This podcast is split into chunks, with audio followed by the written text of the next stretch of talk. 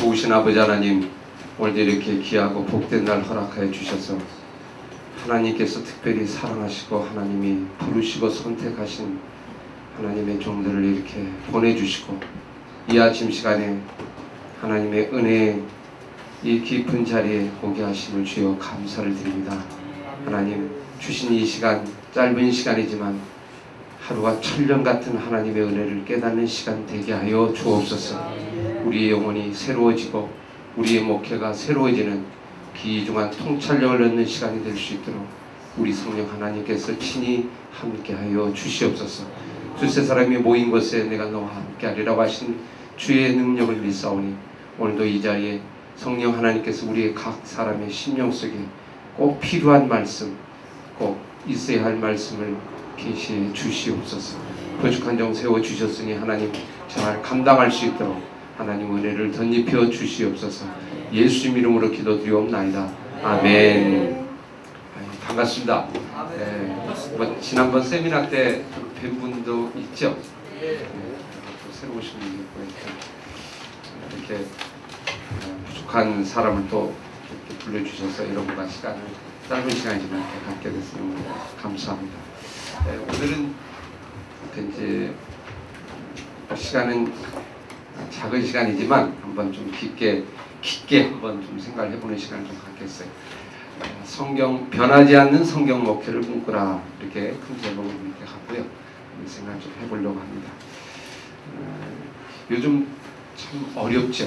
많은 그 환경과 어떤 여건들을 가만히 보면 경제적으로도 그렇고요, 또 교회적으로도 그렇고 많이 어렵다는 것을 우리가 많이 이렇게 경험하게 됩니다.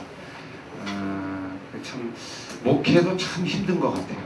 개척도 잘 안 되고 교회가 많이 세워지지만 옛날 같지 않고 이제 뭐 상가교회나 어떤 뭐 지어지지 않으면 힘든데, 요즘은 또 제가 이제 신도시나 이렇게 주변에 있는 우리 동료 목사님들 앞에 만나서 얘기를 해보면 이제는 지어도 힘들다 이런 얘기를 해요. 지어도 보통 지어 갖고는 안 되고 조그맣게 지어 갖고는 또 하도 교회들, 큰 교회들이 또 있고 이렇게 되니까 거기서도 또 이제 차별화가 돼가지고 큰 겁니까 돈을 이렇게 융자해서 예를 들면 건물에다가 참 아주 힘들어하고 다시 또 이쪽으로 이동하고 하는 교회가 부지기수로 많다는 걸 제가 주변 속에서 많이 보게 됩니다. 말 그대로 거기서 한 1%, 몇 프로만 성공 부분이고 나머지는 바람처럼 사라지는 어떤 그런 부분이다 보니까 우리에겐 별로 소개가 안 되고, 그죠? 다 숨어져 버리니까 나타나는 것만 이렇게 드러나다 보니까 그게 전부인 것처럼 이렇게 생각하는 그런 속에서 참 어렵다. 이걸 목회를 어떻게 해야 되겠나, 이런 생각을 우리가 많이 갖게 됩니다. 가면 가면 아마 이 부분은 아마 더 어렵겠다 하는 생각을 가집니다. 참 이런 때일수록 이걸 어떻게 해결할까. 이제 경제적으로도 그렇고 미국 같은 경우도 이제 어려움 뭐 전혀 없을 그 나라가 지금 어려움을 당하면서 세계적으로 좀 많이 힘들잖아요. 힘들 때 한 가지 하는 방법이 하나 있죠. 이게 뭐냐면 구조조정입니다. 그렇죠? 구조조정을 하지 않으면 그냥 도산해버리고 말이죠. 또 하나는 아주 단순화시키는 겁니다. 꼭 필요한 거, 별것 없는 거 있죠. 부수적인 건 다 이렇게 커트하고요. 가장 중요한 거를 붙잡습니다. 쉽게 보면 핵심을 붙잡는 거죠. 그리고 거기에 전심전력하면 다시 일어날 수 있죠. 다시 부흥할 수 있고, 이게 이제 모든 사회에도 적용되고 회사에도 적용되고 개인 가정도 적용되고 아마 제가 생각에 목회도 똑같이 적용된다고 볼 수 있습니다. 목회도 어려울수록 생각할 때는 본질이죠. 요즘 말은 성경으로 돌아간다 하는 얘기도 바로 그 얘기고요. 핵심이고 단순하고 복잡하면 안 되죠. 사실은 이제 한참 복잡하다 보면 본질을 잊어버리고 가장 중요한 걸 그냥 어느새 잊어버리고 가서 한참 지나간 걸 이제 우리가 발견하게 되거든요. 그런 면에서 회개가 필요하고, 하나님 꼭 붙잡을 걸 못 붙잡은 걸 하나님 용서하십시오. 그리고 회개하면서 다시 새로워지면 이제 새롭게 성장할 수 있고 부흥할 수 있고 하나님의 비전이 이루어질 수 있다, 이렇게 볼 수 있습니다. 목양이란 게 뭘까?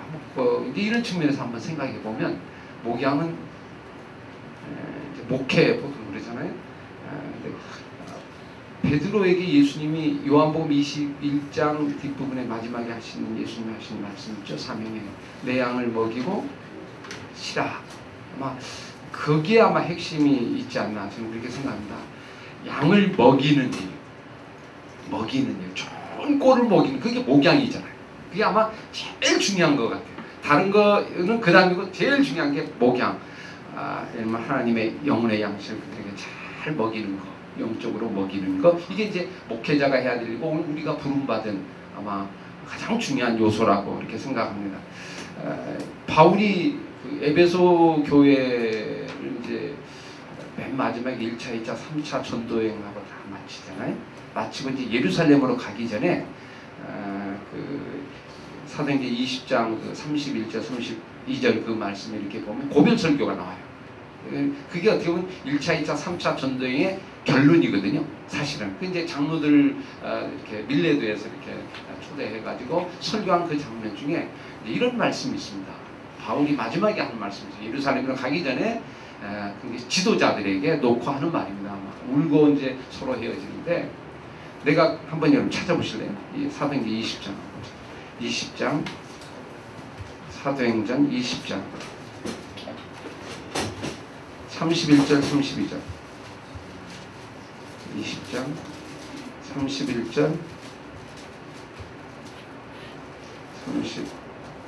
32절 말씀 같이 하셨죠? 31절 30절 같이 읽겠습니다. 시작.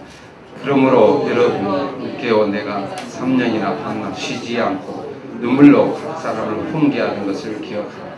지금 내가 여러분을 주와 및 그 은혜의 말씀에 부탁하노니 그 말씀이 여러분을 능히 든든히 세우사 거룩하게 하심을 입은 모든 자 가운데 기업이 있게 하시리라. 아멘. 3년 동안 밤낮 쉬지 않고 내가 한 일이 뭐다? 눈물로 한 일. 각 사람을 훈계하던 걸 기억하라. 가르치는 일이 있죠. 그래서 내가 지금 여러분에게 부탁하는데 각 한마디 부탁하는데 그 말씀이 여러분을 능히 든든히 세울 것이고 여러분에게 거룩한 기업의 역사가 있게 할 겁니다. 그 말씀이란 말이 나옵니다. 그 말씀. 그렇죠? 그 말씀이 여러분을 지킬 것이다. 그래서 어떻게 보면 바울이 떠나지만 말씀이 여러분 안에 있던 거 그걸 기억하고 여러분에게 붙잡으면 여러분이 앞으로 잘 살아갈 수 있다면서 이제 마지막 고별 설교를 하는 걸 봅니다. 아마 이것도 바울이 마음속에 생각했던 아마 평생 했던 부분이 바로 이 사역이었다고 하는 것을 우리가 여기서 다시 한번 생각할 수 있죠. 목사님이 이제 오늘 우리 이제 목회자가 아마 한마디로 하나를 딱 뽑으라면 하는 것 중에 딱 하나를 뽑으라면요 사역 속에 아마 말씀일 겁니다. 성경입니다. 성경을 만약 빼버리고 목회를 한번 해볼까요? 목회 가능할까요? 성경책을 이렇게 빼버리고 한번 해볼까요? 할 수는 있겠죠. 근데 사실은 의미가 없죠. 사실은 아무것도 뭐 열심히 해도 결국 거기는 가치성도 없고 하나님이 함께하는 것도 없는 거 볼 수 있죠. 아마 객관적으로는 이런 사역의 부분이고 개인적으로는 기도라고 저는 그렇게 생각합니다. 그죠? 기도는 사실 개인적이죠. 개인의 영성, 개인의 힘이고 이걸 전해주고 정말 이렇게 우리의 사역 속에 나눠주는 일은 성경 말씀이다. 이렇게 보죠. 그래서 우리를 불러주셔서 정말 신학교에서 우리가 공부하고 예를 들면 훈련하고 이제 이렇게 사역의 현장에 나가는데 저도 지금 신학교에서 뭐 가르치고 또 같이 이제 목회도 하면서 주변에 이렇게 보면요. 제 자신을 한번 돌아봐도 참 부끄러운 적이 많아요. 왜냐면 저는 이제 늦게 좀 깨달았는데요. 사실은 일찍 깨달으려고 노력은 했는데 그게 여건이 잘 안 됐던 것 같아요. 근데 나중에 사실은 깨닫고 이제 이 부분을 참 감사하게 생각하고 정말 하나님 말씀에 좀 가까이 갔는데 신학교를 가만히 여러분 보면 알지만 개론만 하고 많아요. 성경을 각권을 한 건 66권인데 적어도 3분의 1이라도 해야 되는 거 아닌가 하는 생각을 가져요. 66권이면 3분의 1만 어떻게 됩니까? 20권, 30권, 20권 정도라도 공부를 마치고 가야 되는데 개념만 딱 하고 보내죠. 신학개론, 구약개론 그리고 성경 끝이에요. 그래서 여러분 거의 참 모든 신학교가 우리나라에 한 300여 개 신학교가 있어요. 근데 제가 커리큘럼이나 모든 걸 이렇게 쭉 한번 제가 보니까 뭐 제가 장신대나 서울장신대 있는 것들 이렇게 봐도 똑같고요. 그냥 개론하고 그냥 각자 알아서 하는 겁니다. 성경 각자 알아서. 그러면 과연 우리 목회자가 나와서 각자 이게 하기가 쉬운가? 사실은 쉽지 않아요. 그러니까 거의 하지 못하고 그냥 설교에 급급하고 있는 것에 급급하고 하고 한번 제대로 20년 30년 목회를 해도요. 성경 중에 한번 각권을 내가 스스로 연구해보면서 정말 한번 제대로 신학교에서 공부하듯이 혼자서 공부하는 것이 과연 몇 권이나 있을까 한번 생각해보면 참 부끄러운 게 많아요. 사실은 하나님 앞에 돌아가면 66권 너한테 딱 이거 갖고 목회하라고 줬는데 너는 너 스스로도 이거 한번 66권 한 번도 못하고 가거든. 사실 한번 평생에도 이거 제대로 한번 연구하고 제대로 다 하지도 못하고 가는데, 그럼 그동안 그 많은 시간을 뭐하고 보냈냐 말이야. 그 많은 시간을, 그 수없는 시간을 뭘로 보냈냐. 다른 걸로 많이 보내거든. 사실은 그거는 사실 선택이죠. 필수는 아니죠. 사실 있어도 그만 없어도 그만 소리인데, 진짜 필요한 건 요거 담인데 한 번이라도 하고 가야 될 거 아니에요. 하나님 앞에 가면. 제가 어느 순간에 그 생각을 가졌어요. 아니 하나님 주신 말씀을 한 번도 연구를 못하고 내가 가면 내가 하는 것들에서 내 스스로 앞에도 하나님 얼마나 참 불행한 모습이고 참 나중에 뭐라고 얘기할 거냐 말이에요. 그죠?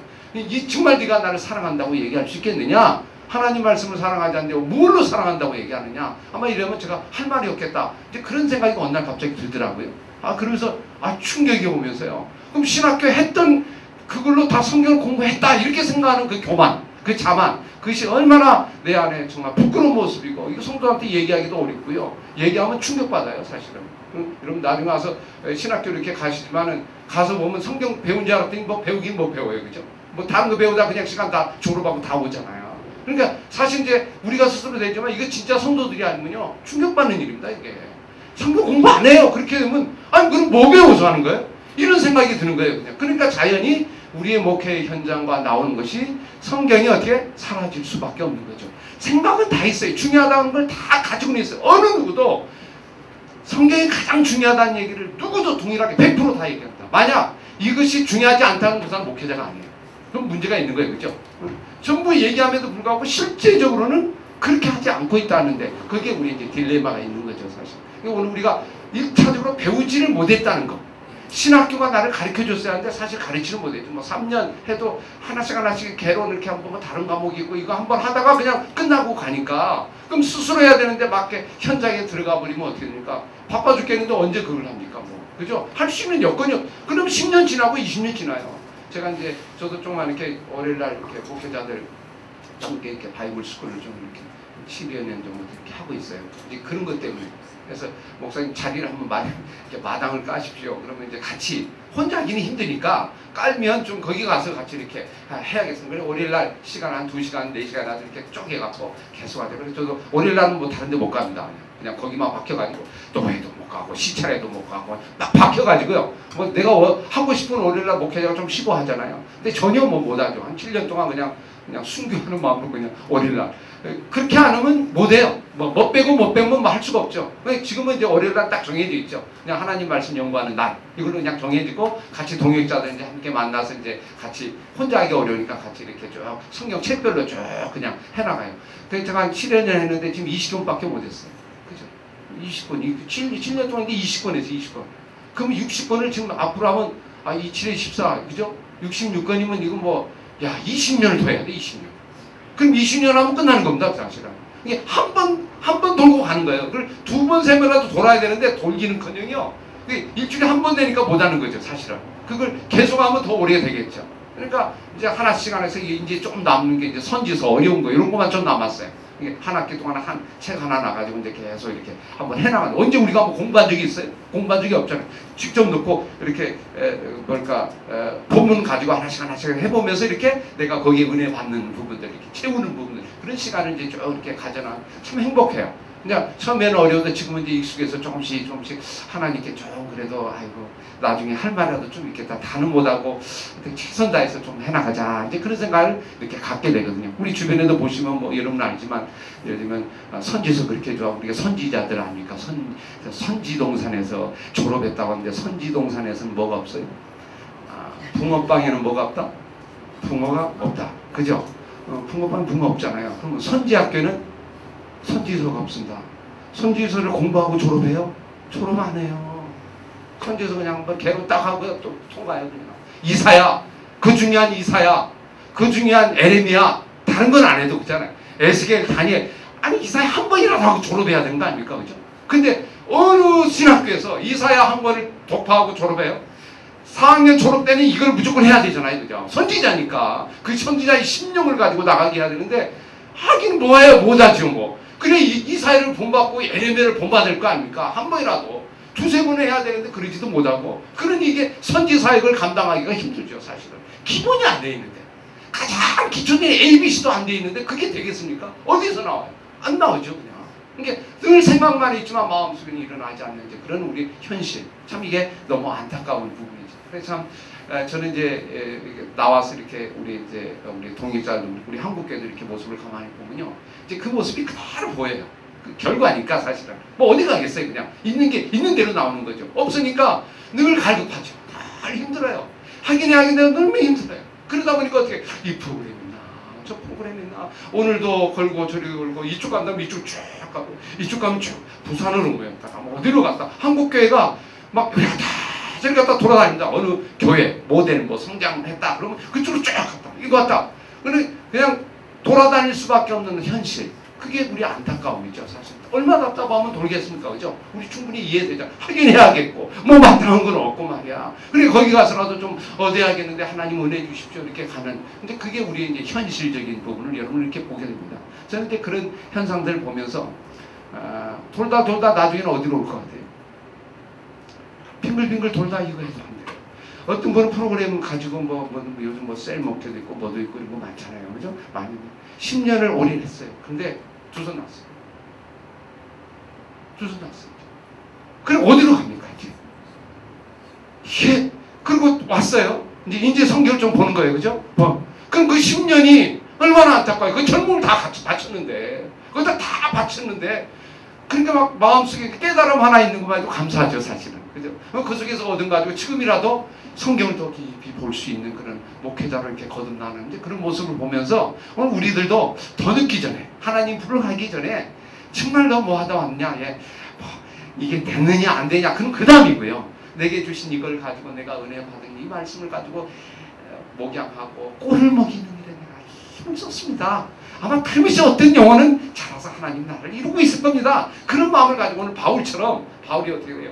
난 떠난단 말이에요. 만약 바울이 3년 있다 에베소 교회를 떠났을 때 이 일을 하지 않고 떠났다 그러면 여러분 어떤 마음이 들 것 같아요? 그죠? 얼마나 허탈하겠습니까? 바울이 있어야 하는데 나 없어도 된다. 그 말씀이 너 여러분을 지킨단 말이야. 그 말씀이 여러분을 지키니까 걱정하지 말아요. 나는 간다. 이제 그렇게 전하면서 사역을 마무리했던 것처럼 우리들도 이제 그런 모습을 좀 본받아야겠고요. 아마 그런 측면에서 이 목회 본질 좀 다시 한번 좀 생각해 보면 좋겠다. 우리가 그렇게 늘 생각하는 아주 식상한 것 같지만 사실은 답은 여기에 있고, 오늘 우리가 여기에 더 힘을 다해서 아주 우리의 시간들을 좀 투자하고 연구하고 여기서 힘을 보는 그런 것이 필요하다 볼 수 있죠. 사실 성경 평생 가르쳐도 교회들 못 가르치고 떠나거든요. 근데 이거 하고 나서 그 다음에 다른 거 하면 이해가 되죠. 근데 진짜 필요한 이거는 못하고 다른 곳에 시간을 그렇게 허비할 만한 그렇게 시간이 많지 않다는 거죠. 그럼 여러분 성도들이 이따가 그냥 하나님 부름 받아서 갑니다. 그럼 나중에 하나님 앞에 가서 이런 얘기를 하겠죠. 그 목사님이 이 하나님 말씀 제대로 한 번도 가르쳐주지도 못하고 나를 이렇게 보냈을 때 이런 보세요. 얼마나 안타깝겠어요, 그죠? 그 시간에 그거 좀 했으면 얼마나 좋았을 텐데. 뭐 안타까움 막 그런 걸 우리 생각하면 우리의 사명을 좀 이 부분에 더욱더 이렇게 좀 집중해야 될 필요성이, 특히 어려울 때일수록 힘들 때일수록 우리 기회라고 생각하고 이 본질 속에서 우리가 들어가는 게 좀 중요하지 않을까 그런 생각이 듭니다. 성령의 검이라고 쓰는 말씀이, 제가 이제 신학교에서 이렇게 학생들 이렇게 가르치면서요, 이게 검이잖아요. 성령의 검을. 그러면 훈련소거든요. 훈련소 와서, 훈련소에서 뭐 하는 겁니까? 검 쓰는 법 가르칩니다. 대적하는 건 이걸로 싸우는 거거든요. 공격력. 무기거든요, 무기. 마귀를 무기일 수 있는 건 이거거든요. 그러면 신학교 왔다는 얘기는 뭐예요? 학위를 준다 그런 개념이 아니에요, 사실은. 졸업한다, 뭐 4년 전. 이게 아니고, 이거를 훈련하고 나가야 돼요. 안 되면 5년을 더하고, 안 되면 1년을 더하고, 다 더하든지, 이거 하고 나가야지. 무조건 졸업하면 안 됩니다. 그죠? 그런데 우리는 어떻게, 무조건 졸업시켜야 되냐. 그런 육적인 개념이죠. 영적인 개념하고 다르고, 영적은 이걸 쓰는 법을 키워야 하거든요. 이렇게. 요리하고. 칼을 장검도 있고, 단검도 있고, 뭐 여러 종류 있잖아요. 그 칼 쓰는 법, 이거 훈련해야 되잖아요. 이거. 이걸 훈련해야 하는데 우리는 이 훈련을 잘 못 합니다. 제대로 못 하고 칼만 가지고 나가요. 이렇게. 죽어.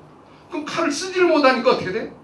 오면, 하다가 뭐 말고. 그냥 담아버리는 거야, 그냥. 있긴 있는데, 장식용 둔다든가, 차고만 다니고요. 쓸 때는 다른 거 갖고 무기를 쓰는 거죠, 이렇게 사실. 이거 갖고 쓰는. 근데 마귀가 우리를 우습게 볼 수밖에 없죠. 한심하기도 하고, 얘 이놈아. 네 아무리 해봐라, 나 이길 수 있는지. 나를 이길 수 있는 건 오직 하나님이시기에 말씀밖에는 사단이 이길 수 있는 재간이 없는데 이 가장 귀한 무기를 우습게 보고 별로 훈련도 안 하고 다 녹슬어 가지고 아주 그렇게 날카롭게 돼서 한 번만 딱 치면 종이 하나도 딱 나갈 수 있는 그런 무기를 만들어야 하는데 그를 날도 그냥 다 무뎌갖고 녹이 슬어가지고 뭐 치도 안 되는 그런 걸 가지고 있으니 이거 우리가 싸우면서 이제 질 수밖에 없는 것도 그런 현태이죠. 사실은 신학교에서 뭘 해야 되니까 4학년 졸업할 때쯤이나 뭐 예를 들면 대학원 졸업할 때나 뭐 이렇게 되면 칼을 갖고 있어요. 4학년 졸업생. 이 말씀의 칼을 이렇게 보고요.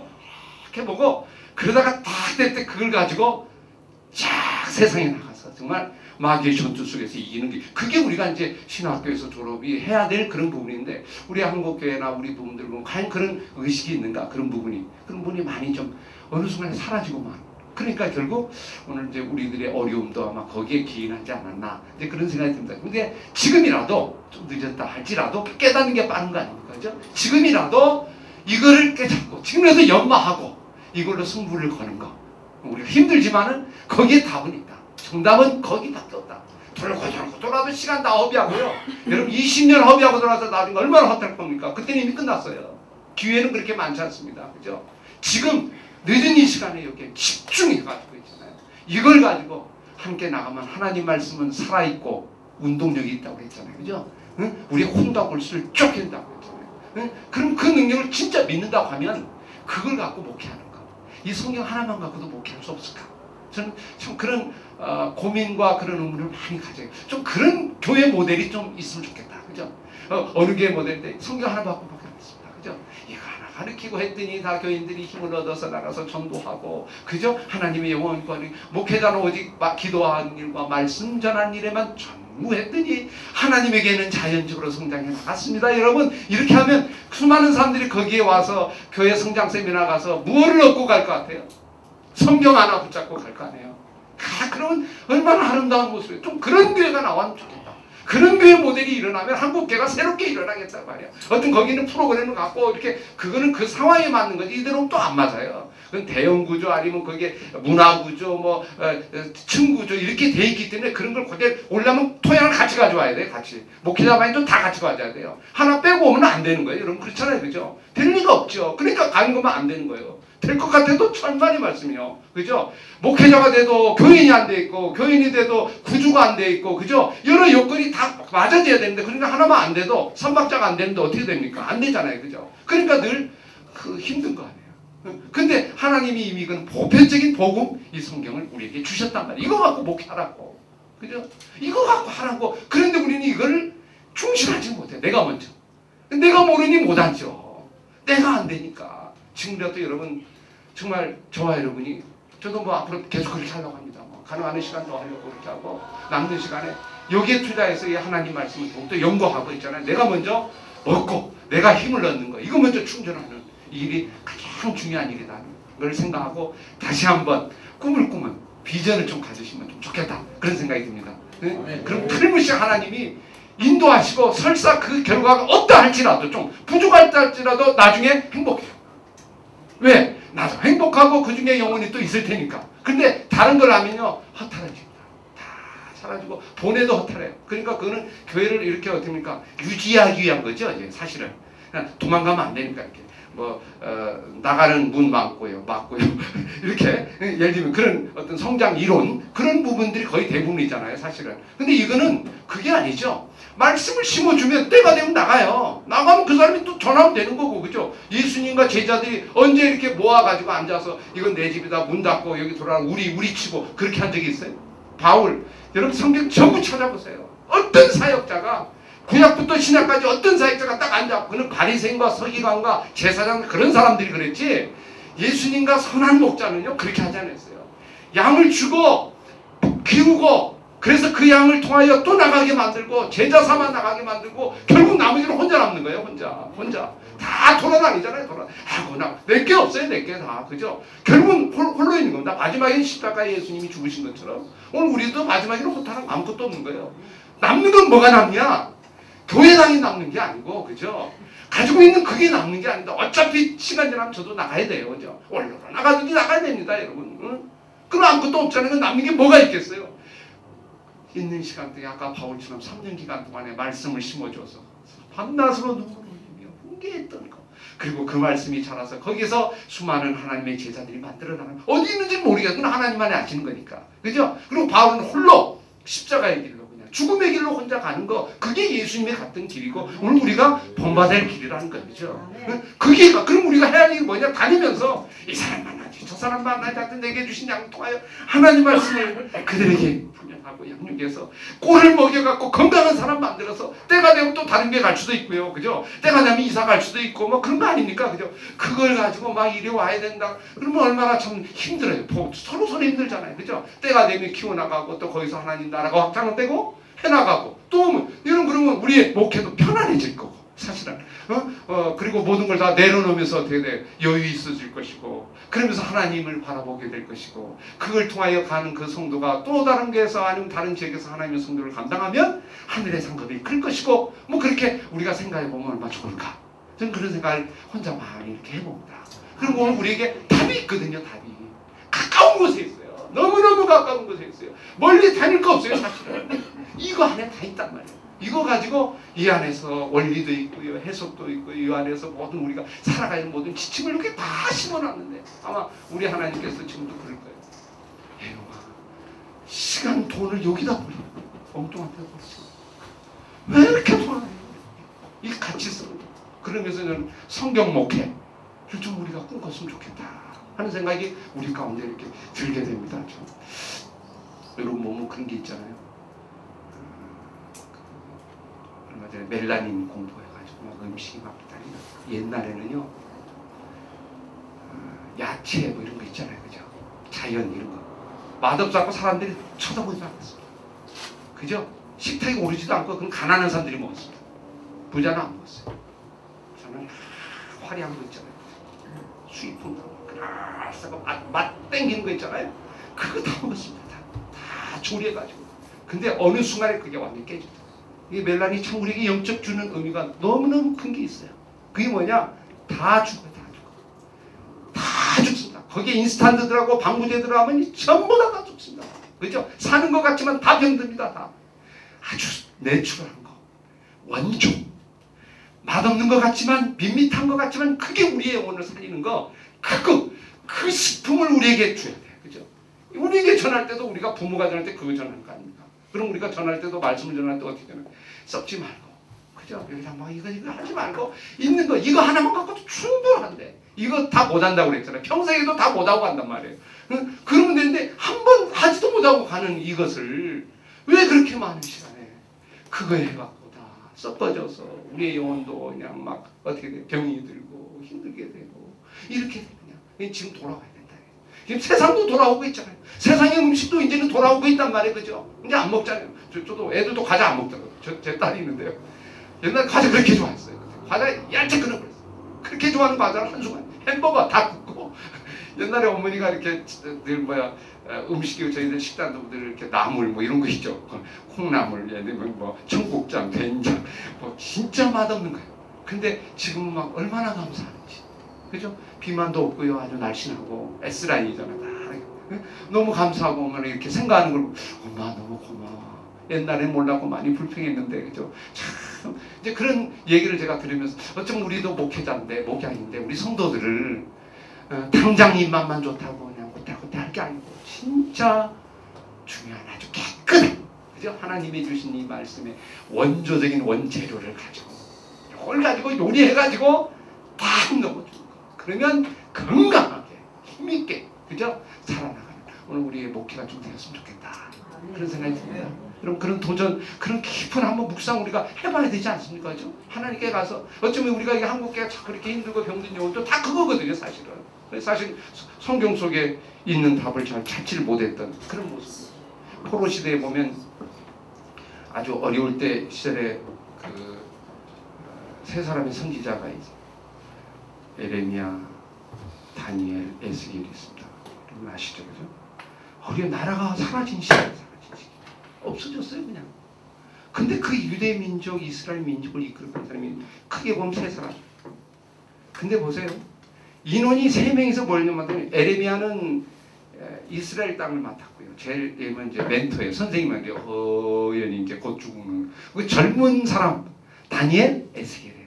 10대와 같은 거죠. 아마 제가 생각에는 에레미야가 만들었지 않았을까. 양육을 했죠. 그 망국을 위해서 만들었지 않았을까. 그 영을 그대로 받아서 그래서 에레미야, 에스겔, 다니엘 보면 다 환상과 이런 게 거의 비슷해요. 그죠? 이 스타일도 거의 에레미야에게 받는 것들 그런 모습들이 비슷합니다.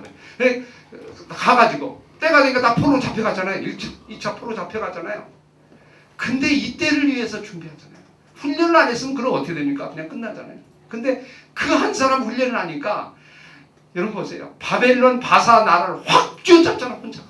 그죠? 꽉 쥐어잡아서 그냥 좌지우지를 하잖아요. 에스겔 혼자가 그 포로된 민족을 향해서 미래의 꿈을 선포하고 희망을 선포하고 여러분 절망하지 마십시오. 에스겔 골짜기처럼 이런 날이 일어납니다. 그리고 그 속에서 양육하고 해나가는 그리고 에레미야는 그 본국에서 그 어려운 일들을 눈물로 보내면서 그냥 거기서 죽어가잖아요. 그냥 그죠? 국민과 함께 그게 역사는 세 사람이 70년을 이겨나간 거예요. 70년 세 사람만 있어도 그죠? 역사를 움직이는 거예요. 우리가 이제 그런 꿈을 꾼다 하면 그게 뭘로 되겠어요? 그 사람들이 이런 속에 하나님의 약속의 말씀 붙잡고 나가지 않았을까 하는 생각이 들어요. 여러분 에스더가 한 나라를 움직였던 그 여자잖아요. 모르드게가 한 사람을 양육하고 이 사람이 그렇게 될 줄 알았어요? 몰랐거든요. 에스더가요 왕비가 될지 누가 알았겠습니까? 응? 삼촌 저기 조카 저기 뭔데 예를 들면 자기 딸도 아닌데 자기 딸처럼 양육을 해가지고 어떻게 됩니까? 하나님의 때에 민족을 구하는 정말로 놀라운 한 여인으로서 좀 등장하는 거 그거 다 양육에서 나온 거고 잘 가르침에서 나온 것이다. 우리가 이제 성경을 통해서 볼 수 있죠. 오늘 이 시간 뭐 제가 이 짧은 시간에 많은 거 얘기할 수는 없고요. 근데 중요한 건 본질 정말 하나님의 말씀에 우리 사역을 이걸 다시 붙잡자는 거예요. 네. 다시 붙잡고 회개하고 회개가 뭘 회개해요? 제대로 보지 못한 거 얼마나 회개한 일이에요. 이거 좋았는데 한 번도 못하고 우린 가잖아요. 그냥 그 많은 시간에 바쁜 시간에 여러분 에스겔 한번 공부해봤어요? 이사야 한번 공부해봤어요? 저 개인적으로도 그래요. 이번 제가 처음에 이사야 한번 공부했어요. 66권 근문에 그것도 아주 더 세밀한 건데 그래도 한번 이제 제대로 한번 공부해본 적이 제 이제 50평생 나와서 한번 해요. 응? 목산수 받은 지 20년인데 여러분 얼마나 부끄러운 얘기예요. 얼마나 부끄러워. 하나님께 얼마나 부끄러워. 이사야를 이놈아 인재사냐 인재사. 그죠? 인재사 한번 해 인재사. 어? 그나마 그래도 재미라도 조금 쓰고 언제 한번 좀 제대로 이걸 한번 해야겠다 생각. 근데 우리 주변에 한번 이걸 보십시오. 이사야 그는 많은 66과를 1장부터 해가지고 쭉 내가 스터디하면서 연구를 뭐 읽는 정도만 겨우 나가죠. 그죠? 어? 한번 여러분 우리 정도는 읽어갖고 안 되는데 연구를 해야 될 거 아니에요 나름대로. 어? 그래서 연구해서 내 마음대로 공부를 해요. 이사야는 어디부터 쭉쭉해서 나름대로 이렇게 맥을 잡고 거기에 내용 뭐고 거기에 메시지 뭐고 거기에 있었던 이사야의 심정은 뭐고 그 시대적 상황에서 이거는 어떤 일이 일어났고 이런 그런 마음속에 한번 들어가 본 적이 있단 말이에요. 그러지 못하거든요 사실. 근데 바빠요. 이렇게 바쁘지. 아직부터 그냥 끊임없이 그런 측면에서 우리가 좀 이 부분에 좀 힘을 다시 한번 좀 져줬으면 좋겠고요. 그래서 우리 속에 크게 보면 말씀에 대한 게 두 가지가 있죠. 우리 실제적인 걸 한번 생각해 보면 중요한 건 그게 아마 목회자는 전부 다 설교와 가르치는 거. 캐리그마와 뭐예요? 디다케 이 두 가지 예수님이 늘 했던 부분이죠. 이거를 우리가 프로를 돼야죠. 이게 전문이 돼야죠. 이거에 하여튼 우리가 올인을 해야 되죠. 이게 달인이 돼야죠. 달인. 사실. 그러니까 늦게 시작해든 어쨌든 이 두 가지. 설교하는 일. 이게 전하는 거 아닙니까? 그죠? 그 다음에 가르치는 일. 예수님이 했던 거고. 좀 이런 부분을 여러분 속에도 아마 마음속에 가질 것 같아요. 이거 어떻게 하면 좀 좋겠나. 오늘 시간 짧은 시간이지만 제가 그 부분을 좀 소개를 좀 하려고 합니다. 그죠? 그래서 실제로 이 성경 목회를 하는 데 있어서 우리가 하는 데 조금 지침을 좀 여러분 좀 받으시면 참 좋지 않을까. 그런 생각입니다. 그럼 설교가 제일 어렵잖아요. 설교 어려운 것도 어떻게 보면 어려운 이유가 있죠. 왜 어려운지 아세요? 저도 그랬어요. 똑같아요. 여러분과 똑같은 마음인데 설교를 설교집 갖고 하려면 어렵고요. 예화집 갖고 하려면 어렵고요. 막 책에다가 어떻게 돼요? 설교 여러분 하려고 다 갖다 놓잖아요. 이것도 뭐가 주석 보고 근데 나중에 건질 건 별로 없어요. 그러니까 결국 이제 기도 안 들어가요. 기도 하나님 보내주십시오. 내게 느끼고 오시오. 그렇게 하고 전화기도 했다가 또 여기서 했다. 그래도 또 뜻대로 잘 안 되고. 여러분 늘 어렵잖아요. 늘 어려운 부분이. 근데 그게 어디서 나오냐면 이렇게 보시면 돼요. 로마서 이런 말씀했어요.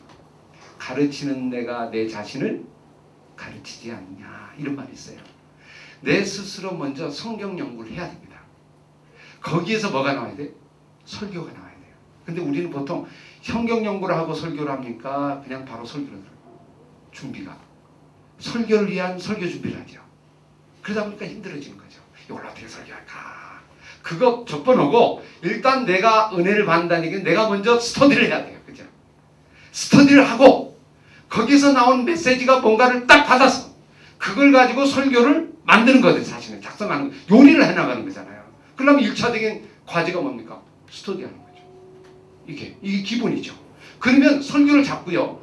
설교에서 얻어지는 거 못하는 부분은 성경 공부나 예를 들면 가르치는 걸 통해서 할 수 있잖아요. 그럼 성경 연구를 통해서 설교도 잡을 수 있고 성경 공부나 양육하는 것도 두 개 다 잡을 수 있죠. 사실은 두 마리 토끼를 한 번에 잡을 수 있는 비결이 있다. 스터디하는 거죠. 내가 먼저 공부하는 거죠. 오늘 좋아 여러분이요, 참 지금부터라도 좀 여기 들어갔으면 좋겠다는 생각이 들고요. 이 속에서 길을 좀 우리가 찾았으면 좋겠다는 생각이 듭니다.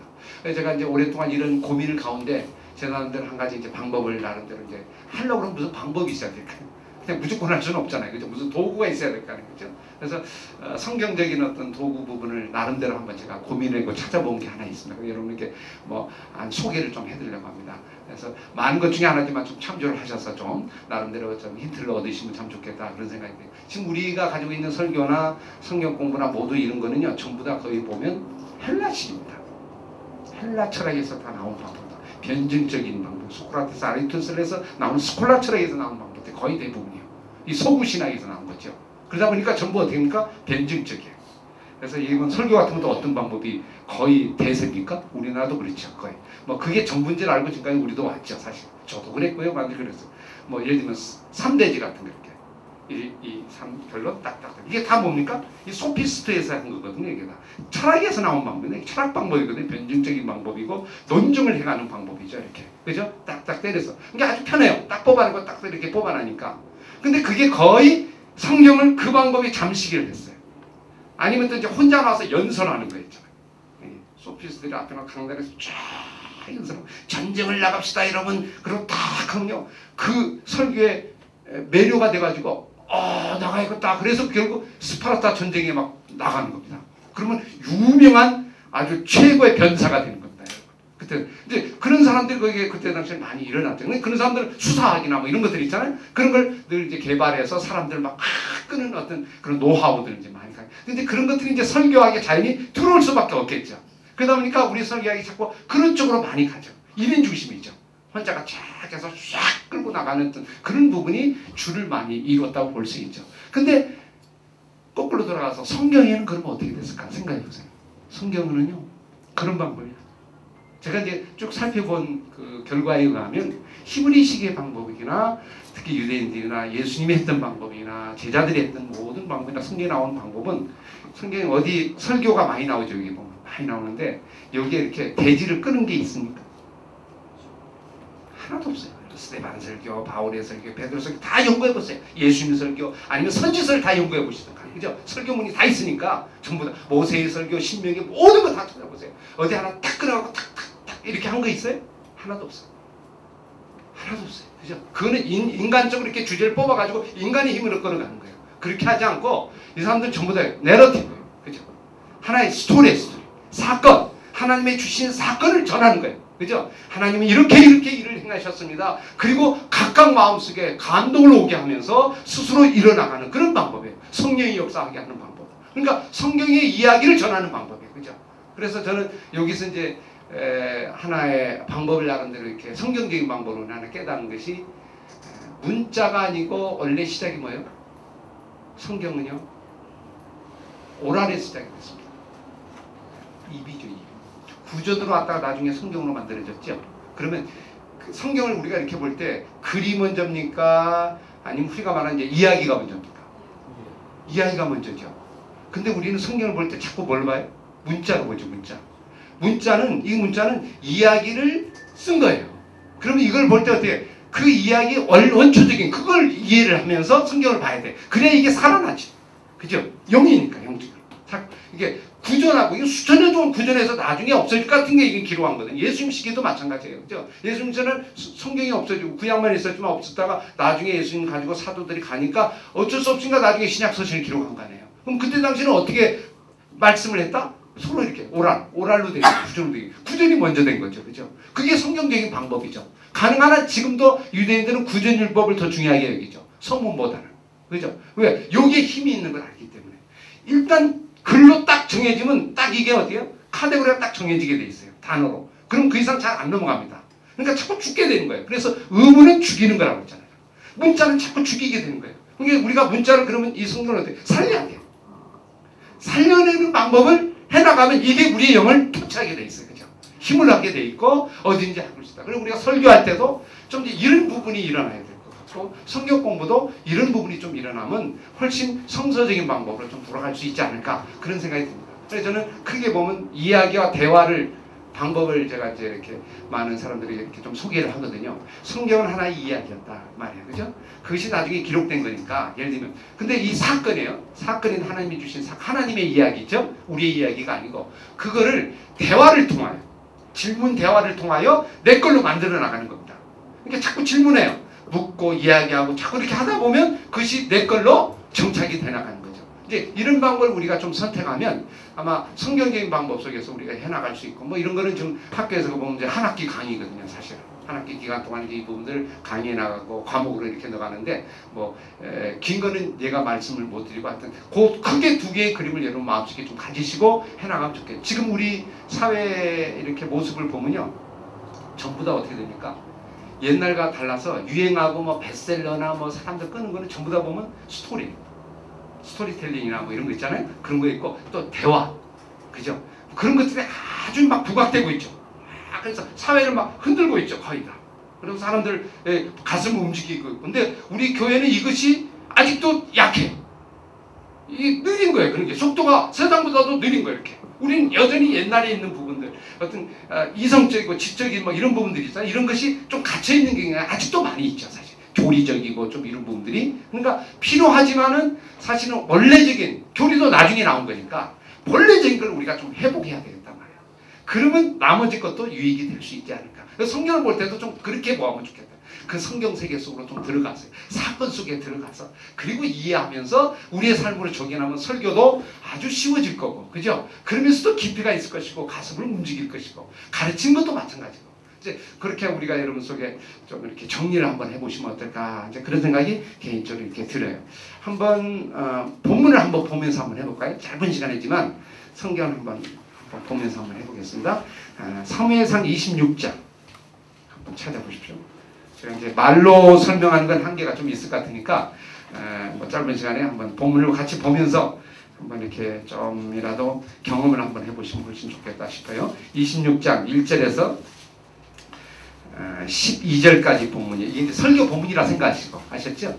설교 본문이고 이걸 성경을 가리킨다 생각하시고 오늘 주신 본문이다 생각하시고 한번 해보시면 어떨까 생각이 들어요. 자, 같이 26장 1절에서 12절까지 사무엘상 같이 읽겠습니다. 시작. 10사람이 기고에 와서 사울에게 말하되 다윗이 광야 앞 하길라 산에 숨지지 아니하니라. 사울이 일어나 십광야에서 다윗을 찾으려고 이스라엘에게 택한 사람 3,000명과 함께 십광야로 내려갔어. 사울이 광야 앞 하길라 산 길가에 진친지라. 다윗이 광야에 있더니 사울이 자기를 따라 광야로 들어옴을 알고 이에 다윗이 정탐꾼을 보내어 사울이 과연 이런 줄 알고 다윗이 일어나 사울이 친 곳에 이르러 사울과 넬의 아들 군사령관 아브넬이 머무는 것을 본즉 사울이 진영 가운데에 누웠고 그를 둘러 진쳤더라. 이에 다윗이 햇사람 아히멜렉과 수루아의 아들 요압의 아우 아비세에게 물어 이르되 누가 나와 더불어 진영에 내려가서 사울에게 이르겠느냐 하니 이르되 내가 함께 가겠나이다. 다윗과 아비세가 밤에 그 백성에게 나아가 본즉 사울이 진영 가운데 누워 자고 창은 머리 곁 땅에 끄고 아브넬과 백성들은 그를 둘러 누웠는지라. 다윗에게 이르되 하나님이 오늘 당신의 원수를 당신의 손에 넘기셨나이다. 그러므로 청하오니 내가 창으로 그를 찔러서 단번에 땅에 꽂게 하소서. 내가 그를 두 번 찌를 것이 없으리다 하니 다윗이 아비새에게 이르되 죽이지 말라. 누구든지 손을 들어 여호와의 기름 부음 받은 자를 치면 죄가 없겠느냐 하고, 또 다윗이 이르되 여호와께서 살아계심을 두고 맹세하노니 여호와께서 그를 치시리니 혹은 죽을 날이 이르거나 또는 전쟁에 나가서 명하리라. 내가 손을 들어 여호와의 기름 부음 받은 자를 치는 것을 여호와께서 금하시나니 너는 그의 머리 곁에 있는 창과 물병만 가지고 가자 하고, 다윗이 사울의 머리 곁에서 창과 물병을 가지고 떠나가되 아무도 보거나 눈치채지 못하고 깨어있는 사람도 없겠으니 이는 여호와께서 그들을 깊이 잠들게 하셨으므로 그들이 다 잠들어 있었기 때문이었더라. 아멘. 자, 12절. 그러면 이제 하나의 성경 본문이라고 볼 수 있겠죠. 우리가 설교라고 할 수도 있고요, 가르칠 수도 있고요. 자, 이걸 이제 여러 종류가 있죠. 이런 본다고 아까 뭐 돼지를 이제 자른다 그럼 돼지 방법이 있고요. 보통 보면 그렇게 될 수 있잖아요. 근데 이제 제가 좀 소개하는 방법으로 한번 같이 한번 보겠어요, 그죠? 요거는 이미 다윗이 어떻게 됩니까? 지금 계속 쫓기고 다니는 과정 중에 있는 거죠. 앞에 보면 그 엔게디 황야 거기도 있었고요. 한번 살려줬잖아요. 오다가 계속 보면 앞에 25장 1절에 보면 바란 광야, 그죠? 왔다가 이제 어디로 오냐면 계속 쫓겨오는 겁니다. 그러다가 10광야, 오늘 26장 2절에 무슨 광야라고 그랬어요? 10광야 그랬죠? 네, 광야로 온 겁니다, 이게. 그러면 지금 상황이 어떤 상황이에요? 다시 계속 쫓기는 상황입니다. 쫓기다가 근데 자, 이거를 알고, 자, 26장 이 본문을 가지고 여러분 연구를 하려면 이제 질문지를 뽑으면 돼요. 방법이, 제가 이제 교재 같은 거 성경공부 교재에 쓴 하나의 원리, 하나 방법이 다 질문식이거든요. 설명식이 아니고, 설명은 제걸 넣으려고 하는 거고, 질문은 본문을 보게 하는 거고요. 그러니까 질문을 하면 본문을 보게 돼 있어요. 그냥 읽으면 여러분 무슨 말인지 모르죠. 지금 방금 읽었지만, 그죠? 근데 지금 다시 보세요. 질문으로 들어가면요, 깊이 보게 됩니다. 보여지게. 그러니까 쉽게 보면 질문을 하면 성경이 말을 한다, 이 말입니다. 무슨 뜻이냐면 답을 다는 게 아니고 인격이니까, 아까 제가 문자가 아니란 말이에요. 살아있는 인격이고 하나님이라고 생각하면 성경에 말을 걸면 성경이 나에게 얘기를 한다는 겁니다. 이게 원리예요, 기본적으로. 그럼 자꾸 어떤 사람에게 자꾸 말을 할 것 같아? 말씀이 내게 올 것 같아? 질문을 많이 하는 사람이 오는 거예요. 좋은 질문하고 깊이 있는 질문하면 질문에 맞도록 답이 오는 거예요. 어설픈 질문하면 어설프게 올 수밖에 없어요. 왜냐하면 답을 심오하게 오면 내가 못 알아들으니까, 그죠? 그러니까 내가 질문을 깊이 하고 질문하면 거기에 맞는 게 오게 돼 있어요. 왜? 인격이니까. 이런 거 사람 그렇잖아요. 만나면 이 사람한테 질문해보세요. 그럼 그 사람이 있는 게 나옵니다. 근데 질문 안 하면 그 사람이 있는 거 안 나와요. 알 수가 없잖아요. 뭘 압니까? 이 사람 속 안에 뭐가 있는데 내가 어떻게 알아요? 그럼 이 사람을 끌어내는 방법은 딱 한 가지예요. 질문하는 거예요. 어저께 밥을 뭐 드셨어요? 그러면 얘기해요. 아셨죠? 근데 내가 가만히 있으면 이 사람이 스스로 얘기합니까? 안 해요. 안 해요. 합니까? 안 해요. 기다리면 안 돼요. 그러면 내가 깊은 질문을 하고요. 인생에 깊은 살아있던 질문하면 20년 동안 어떻게 해서 옛날에 12월 25일 날 그런데 있었는데 이렇게 막 세세히 다 아는 것처럼 해갖고 딱 질문하면 이 사람이 당신 어떻게 그걸 알아? 그걸 그때 있었던 거 한번 얘기해보세요. 그럼 쫙 나옵니다. 자기도 모르게 나와요. 자기도. 그러면서 우리가 이해하잖아요. 똑같아요. 이게 정말 살아있는 영이라고 여러분 생각하시면 질문하라는 겁니다. 그러면 이건 말하게 돼 있어요. 성경이 나에게 말을 걸면 성경이 나에게 말을 한단 말이에요. 이게 먼저 믿어야 돼. 그러려면 질문 방식이야 돼요. 내가 자꾸 뭘 만들려고 하지 말고. 우린 이거 갖고 자꾸 만들려고 그래, 내가. 그러니까 성경 다 죽는 거죠. 그죠? 내 위주로 나가는 거잖아요. 성경과는 아무 상관없죠. 그러니까 성경을 얘기하면 성경이 내게 계시로 오는 거예요. 흔히 우리는 계시다, 뭐 하나님의 주시는 음성이다 이렇게 얘기하는 겁니다. 그죠? 한번 질문 던져볼게요. 자, 제가 질문을 해볼게요. 여러분 스스로 해서 노트를 갖고 질문을 써도 돼요. 쓰면서 질문을 만들고 답하고 이렇게 해나가시면 아주 하면 할수록 이게 놀랍습니다. 이게 진짜 엄청나다는 비밀을 깨닫게. 이렇게 단순한 방법을 내가 왜 몰랐을까? 저는 지금 그런 걸 깨닫거든요. 아주 심플해요. 그런데 깊이는 너무너무 깊어요. 그렇죠? 왜? 이 본문이 얘기를 하는 거니까. 내가 하는 게 아니니까. 그러니까 겸손하게 되죠. 편하고요. 자, 한번 보세요. 아까처럼 사울이 어디에 있는, 다윗이 어디에 숨었다고 그랬어요? 십광에. 그래서 사울이 뭐하러 갔어요? 십광에 다윗을 찾으려고 갔죠. 하길라 산에 숨었다고 하는 소식을 듣고 갔어요. 그 이제 이 십사람이 와가지고 사울에게 지금 다윗이 여기 왔습니다. 그게 완전 이게 뭡니까, 이렇게 밀고를 한 거죠. 이렇게 밀고를 해서 여기 왔습니다. 그러니까 아마 사울 편에 든 것 같아, 그죠? 그 사람도 도와주려고. 그러니까 사울이 이제 아는 거예요. 동네에 왔다 그러니까 그래? 그래서 좋다. 잡았다! 그래갖고 2절에 몇 명을 데리고 갑니까? 이야, 이스라엘에서 택한 사람 몇 명?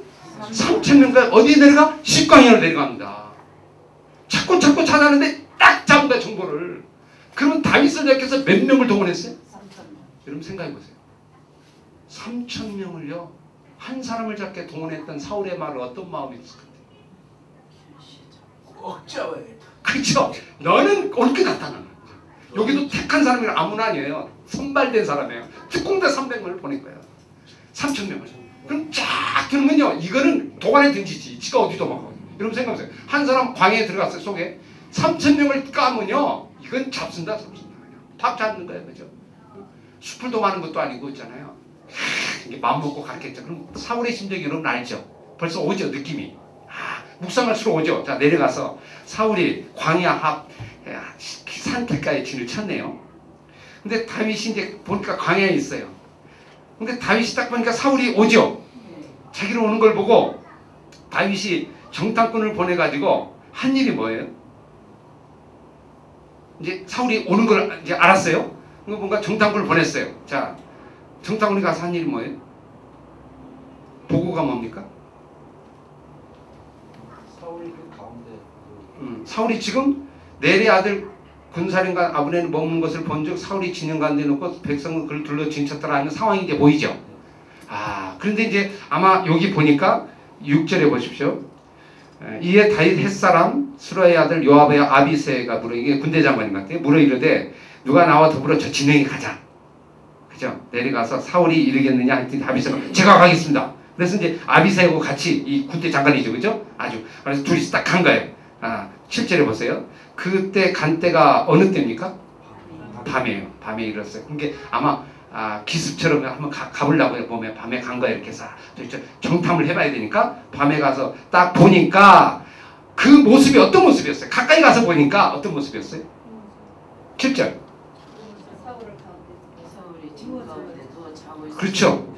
사울은 가운데 있고 누워 자고 그 창은 옆에 있어요. 머리에 곁에 있고 그 꽂혀 있고 아브넬과 백성들 그걸 둘러서 누웠단 말이에요. 이렇게.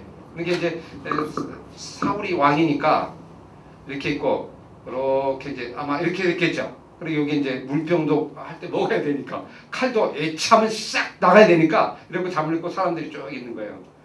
그럼 뭐 이 군인들이 있으니까 여기 이렇게 보는 겁니다. 이렇게 가 보임죠. 그랬어요. 자, 근데요.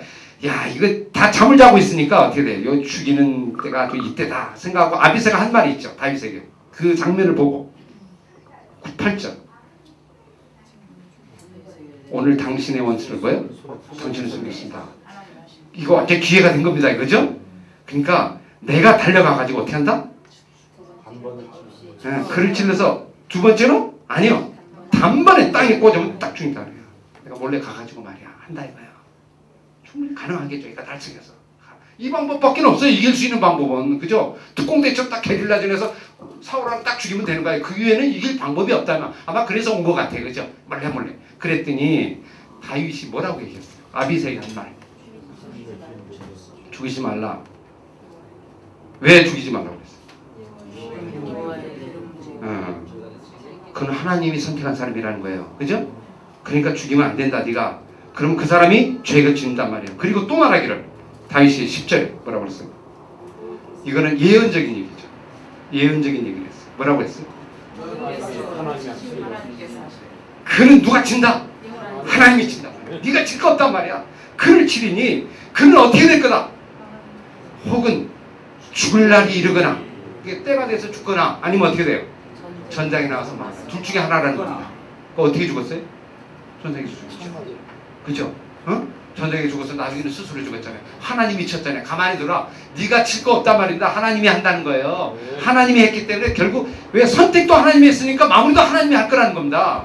선택을 하나님이 안 했으면 네가 하면 되지. 그죠? 근데 하나님이 했으니 하나님이 하겠지 않냐. 아주 당연한 논리 아닙니까? 예를 들면. 그러니까 그 얘기도 네가 가면 너 죄인이다. 가지 마라. 요것만 보고 온 거예요. 자, 그러면서 만약 가는 사람이 있으면 내가 그 사람을 친단 말이에요. 내가 손을 들어 기름 부은 반자를 치는 것을 여호와께 금하시나니 너는 가서 뭐만 가져와라? 창과 물병만 가져가자. 야 가자. 가져가는 거예요. 여기만 딱 가지고. 딱 가지고 갔어요. 자 보세요. 어떻게 해서 이걸 가지고 갈 수 있을 것 같아요? 한 사람이 가가지고 가능합니까 이게? 여러분 가다가 한 사람만 깨도 어떻게 돼? 이건 끝나는 거예요 이게. 사실은 이게 쉬운 일이 아니에요 여러분. 몰래 가는 거 이거 얼마나 가슴 졸여 이거. 그거 두 개 가져오는 거 여러분 상상해보세요. 가도 이게 불가능하게 참 마음은 그렇지만 이게 현실적으로 이게 힘든 거예요. 아마 알고 이렇게 잔 것 같아요. 이렇게 둘러서. 만약 혼자 이렇게 잤으면 가면 되지만 둘러서서 있다 이 표현 자체가 이 상황이 어렵다는 걸 의미하는 거죠. 그치? 벌써 가기가 힘든다는 걸 벌써 이 저자는 얘기하고 있는 거예요 이렇게. 근데 가자 그러면 갔어요. 갖고 가져온 거예요. 보세요. 가져온 것은 오늘 이유를 얘기하죠. 본문 어떻게 해서 가져왔냐 말이에요. 이 일을 오늘 12절에 뭐라고 그랬어요? 아무도 보거나 눈치채지 못하고 깨어있는 사람도 없었다 그랬죠. 가니까 그냥 자유롭게 갔다 왔다는 거예요. 그 이유는 뭐다? 이유는 그랬죠. 뭐라고 그랬어요? 여호와께서 그들을 깊이 잠들게 하셨으므로 그들이 다 뭐요? 잠들게 됐구나. 자, 자기가 잔 거냐 하나님이 잔 거냐? 하나님이 자기 했단 말이에요. 3,000명을 자기 푹 하니까 왔다 갔다 돌아다니도 상관이 없다는 겁니다. 이게. 막 뛰어다녀도 아무 상관이 없다는 거예요. 여러분 이 깊이 잠들었다는 표현이 어디 나온지 아세요? 여기 어디 나온 거 보세요. 이 단어가 한번 보세요. 창세기. 오케이. 한번 보세요. 창세기 몇 장? 2장. 한번 보세요. 찾아보세요. 2장. 창세기 2장. 2장. 보세요. 똑같은 단어죠?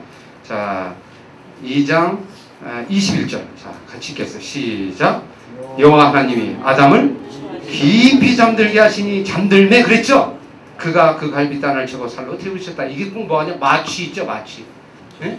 예? 마취한 거랑 똑같이 마취가 여기서 나온 거예요 사실은요. 예? 사람을 이렇게 지금 해구해 갖고 온 거예요. 그러지 않고 힘들잖아. 깊이 잠든 이 표현이에요. 하나님이 딱 잠들게 하니까 아무 상황 있잖아요. 게임 나오시 게임 막 뭐 여기다 놀고 돌아다니도 상관이 없다는 거예요. 이 기적 아닙니까? 그럼 보세요. 오늘 이제 그럼 오늘 이 본문에 그럼 제가 지금 저하고 이렇게 간단히 했는데 아까 읽은 거하고 저하고 잠깐 동안 한 거하고 뭐가 차이가 있어요? 그죠? 이야기를 하면서 어떻게 돼요? 성경 속으로 들어갔죠. 내가 벌써 요 안에 들어갔다 온 것 같죠. 느낌이 확 나온 것 같잖아요. 이렇게 느낌이 이걸 더 깊게 풀면 더 깊게 되고 있잖아요. 성경에 있는 걸 그대로 묵상하면서 살려내는 건다 이렇게. 성경을 살려내는 거야 이렇게. 살려내면 가슴 속에 들어가는 거야 이렇게. 들어가면 여기서 메시지가 오죠. 뭐 하나가 와요 지금.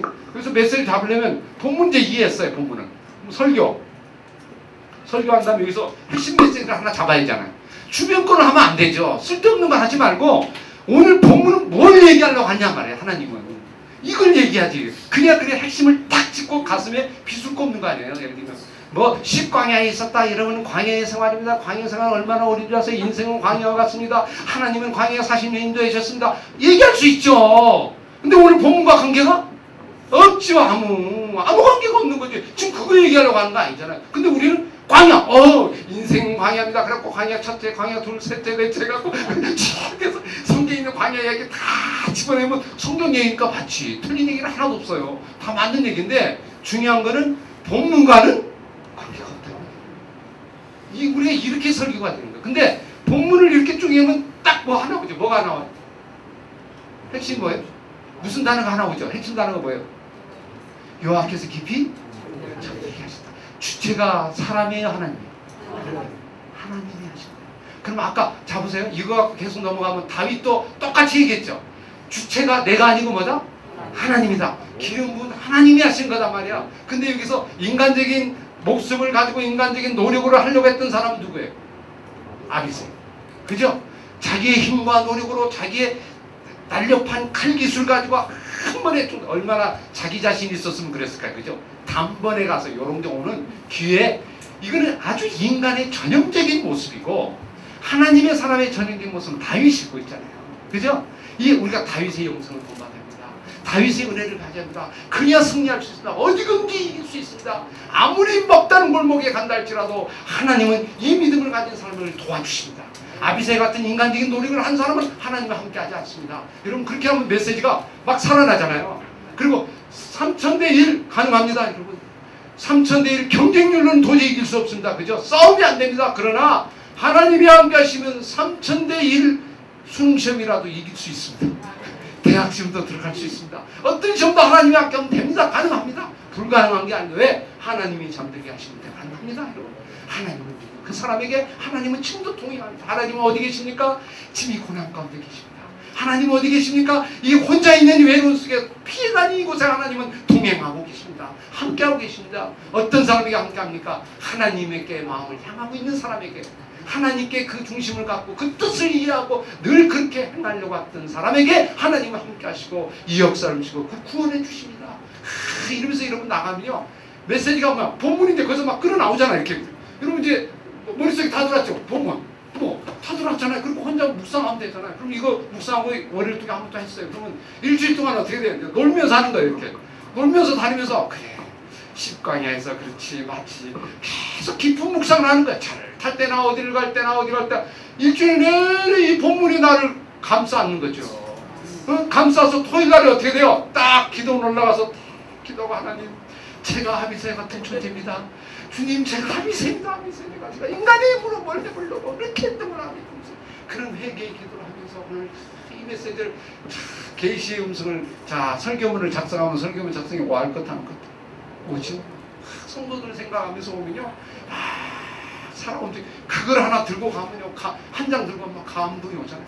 왜? 뭘 붙잡고 의지하고 설교문을 붙잡는 게 아니고요, 본문을 붙잡는 거예요. 그죠? 오늘 이 주신 이 본문을 깊이 묵상했으니까 그 본문을 갖고 올라서면 이 설교의 현장에서 또 주신 메시지가 있어요, 없어요? 있죠.